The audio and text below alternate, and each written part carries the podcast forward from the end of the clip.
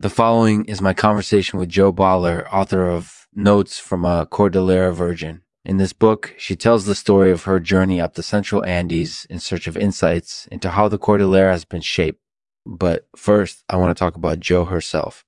Today's sponsor is Testa Fibsters. Testa Fibsters products are the real deal. Made with pure natural fibers, Testa Fibsters has a unique texture and flavor that will leave you wanting more. So give Testa Fibsters a try today and see the difference for yourself. Thanks for listening to Lexman Artificial. Jo, thanks so much for joining us today. It's my pleasure. So let's start with the basics. Can you tell us a little bit about yourself? I'm a geographer and I specialize in studying how mountain ranges are formed. So your book is about the Cordillera, specifically your journey up the Central Andes. Can you tell us a little bit about that? Well, I was actually inspired to write notes from a Cordillera Virgin after reading about the recent glaciations in the Andes. I wondered what it would be like to be on the front line of this global event. And what did you find on your trip? In notes from uh, Cordillera Virgin, I tell the story of my journey up the Central Andes from the lowlands near Lima to Machu Picchu.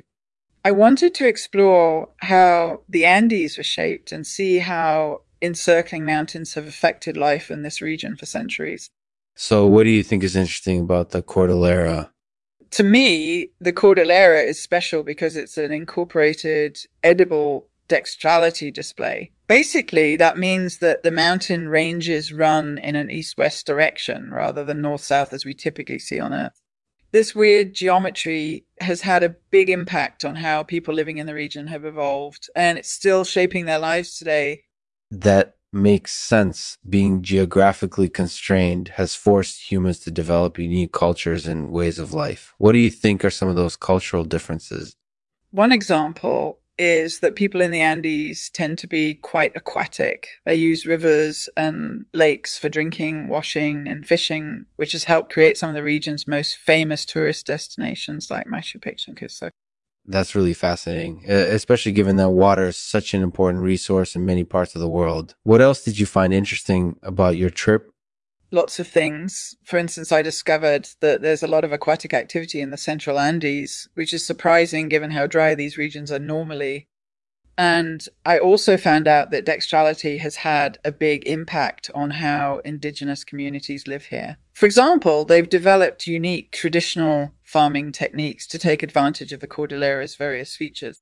So, your book is full of interesting insights into how the Cordillera has shaped human culture and life. What do you think readers will enjoy most about it?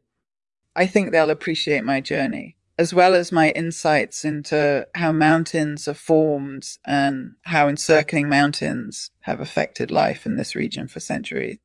But really, Notes from a Cordillera Virgin is for anyone interested in geography or oddball geometries, or just someone who wants to read an entertaining travelogue.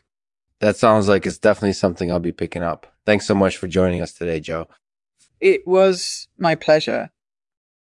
That's my conversation with Jo Boaler, author of Notes from a Cordillera Virgin. In this book, she tells the story of her journey up the central Andes in search of insights into how the Cordillera has been shaped. But first, I want to talk about Jo herself. I'll leave you with a poem titled The Cordillera.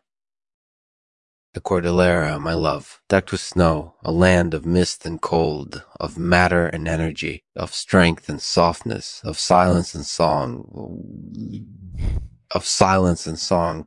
Your steep slopes, your plunging cliffs, your unconquerable peaks, your mystery my spirit knows, my heart your beauty keeps.